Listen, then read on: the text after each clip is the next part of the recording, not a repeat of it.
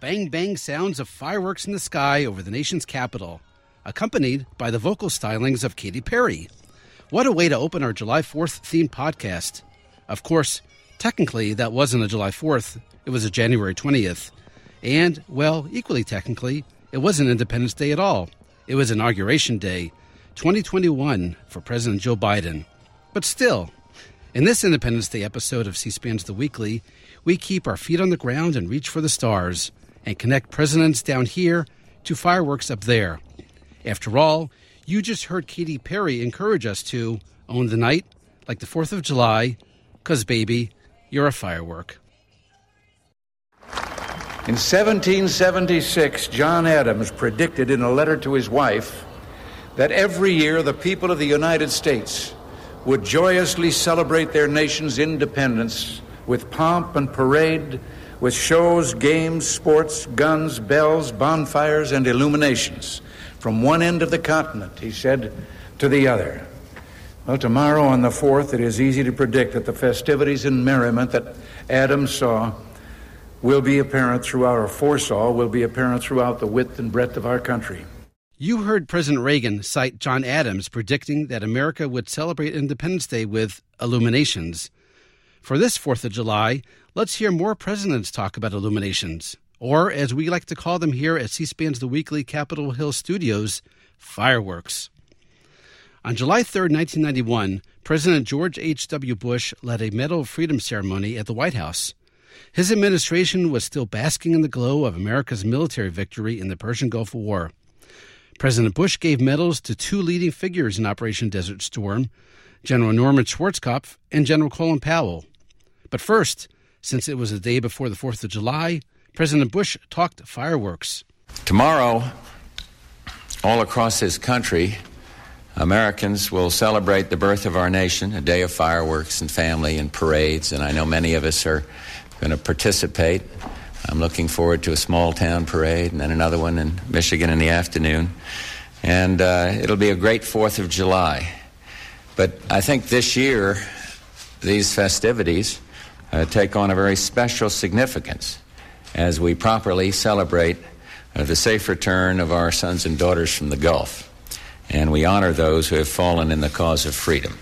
A few days later, July 9th, 1991, President Bush was still thinking fireworks and was still thinking about the victory in the Persian Gulf, and thus this rhetorical sparkler soaring over the Saudi skies.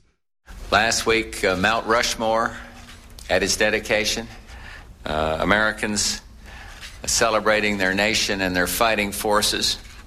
And here in Washington, we enjoyed an incredible uh, fireworks display last Thursday, a, a, uh, a spectacle surpassed perhaps only by the red glare of those Patriot missiles over Israel and Saudi Arabia. Presidents put their own flair on fireworks. In 1991, President Bush mentioned fireworks, then looked up to the sky. He lost re election a year later. For his 4th of July radio address in 1996, President Bill Clinton, in the midst of his successful re election campaign, mentioned fireworks, then looked down to his plate. Good morning. This holiday weekend, we celebrate America's birthday and the values that hold us together as a community and a country. It's a time for family and fun, for games and fireworks and backyard barbecues. Tonight, smoke will curl over homes on nearly every block as millions of families gather around the grill for the most American of meals hamburgers and hot dogs and barbecued chicken. Today, I want to talk to you about the steps we're taking to make sure the food we cook in backyard barbecues is safe and wholesome. That's right, not fireworks safety, food safety.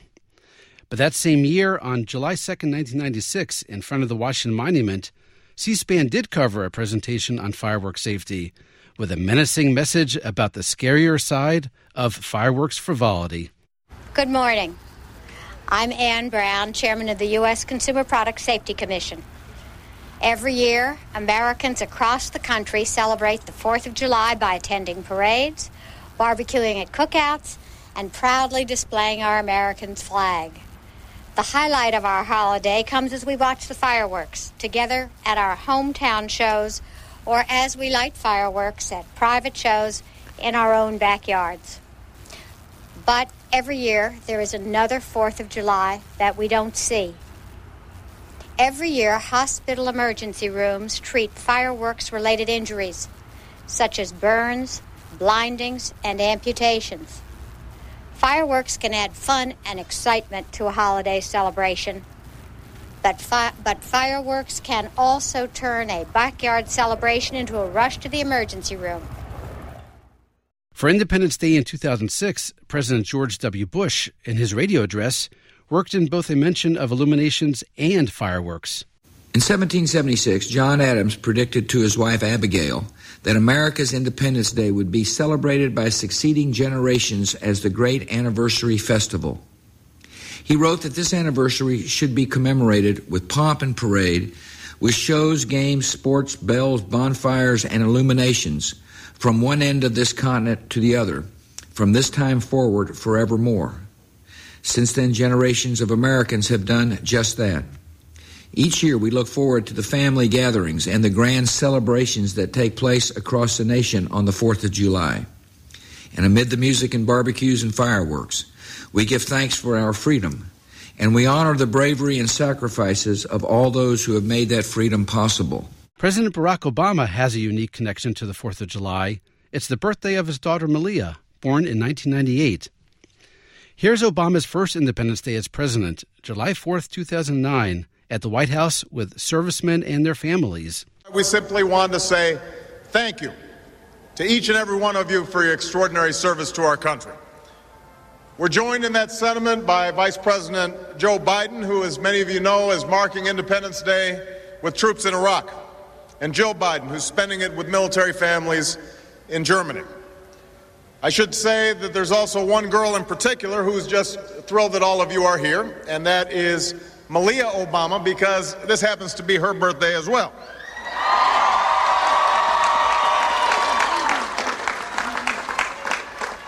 When, when she was younger, I used to say that all these fireworks for, were for her.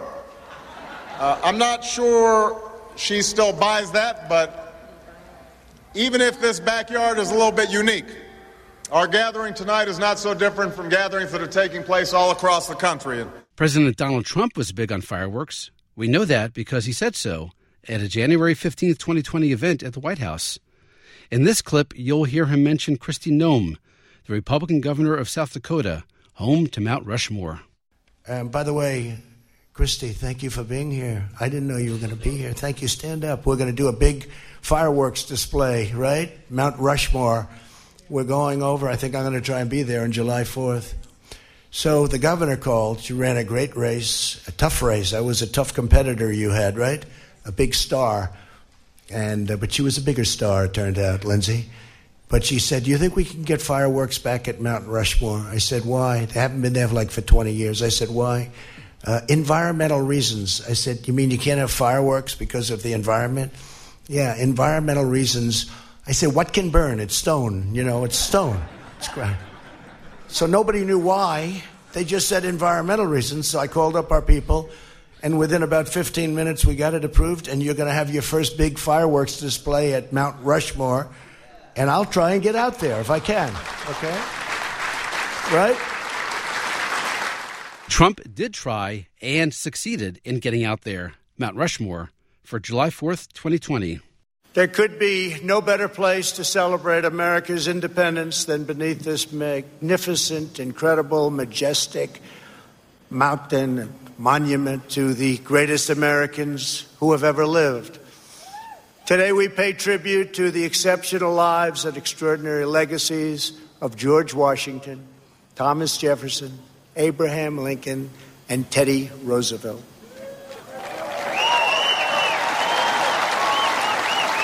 I am here as your president to proclaim before the country and before the world this monument will never be desecrated. These heroes will never be defaced. Their legacy will never, ever be destroyed. Their achievements will never be forgotten.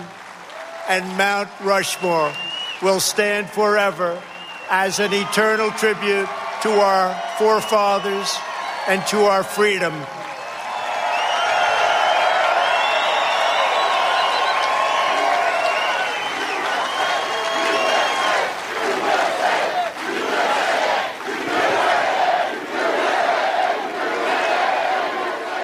Then they did have fireworks, lots of them. Joe Biden had fireworks at the Democratic National Convention in Delaware on August 20th, 2020, the day he was officially nominated for president. Seven days later, after President Trump spoke at the Republican National Convention, fireworks above the White House. Donald Trump had strong opinions on fireworks at conventions, as we learned from remarks he made in Mobile, Alabama on December 16, 2016, when he talked about the Democratic Convention.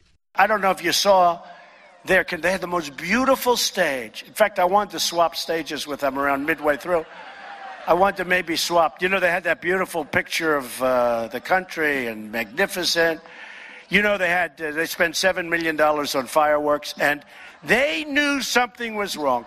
One of their people, who's a high-level guy, said, "We made a big mistake. We made a big mistake. We're going to lose." And he was telling that to people, and I felt we were going to win. But then all of a sudden they canceled their fireworks a weekend, and I said, because you know what I found? Fireworks just don't work when you lose. Do you agree with it?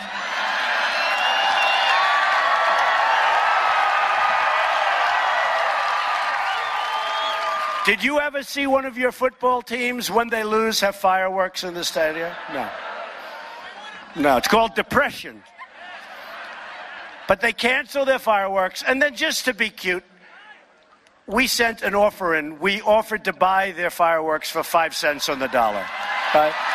They had a very good company, Grucci or something. Grucci. They had a great company going to do their fireworks. We offered to buy it for five cents on the dollar. We never heard back from them. Which brings us to our 4th of July fireworks bonus clip and back to where it all started illuminations and the vice president. This time, though, the vice president isn't John Adams, it's Mike Pence and it's not 1776, it's 2020, a naturalization ceremony at the White House. But for both Adams and Pence, all the talk about illuminations came two days before Independence Day.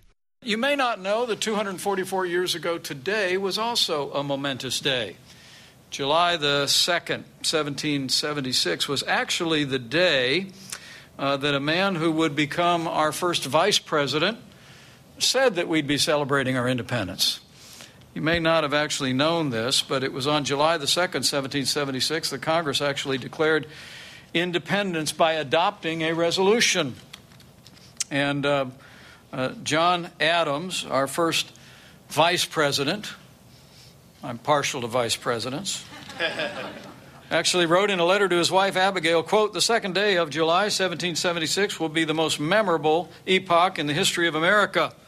He said, "I am apt to believe that it will be celebrated by succeeding generations with great anniversary festivals with pomp and parade, shows and games, sports, guns, bells, bonfires, and illuminations.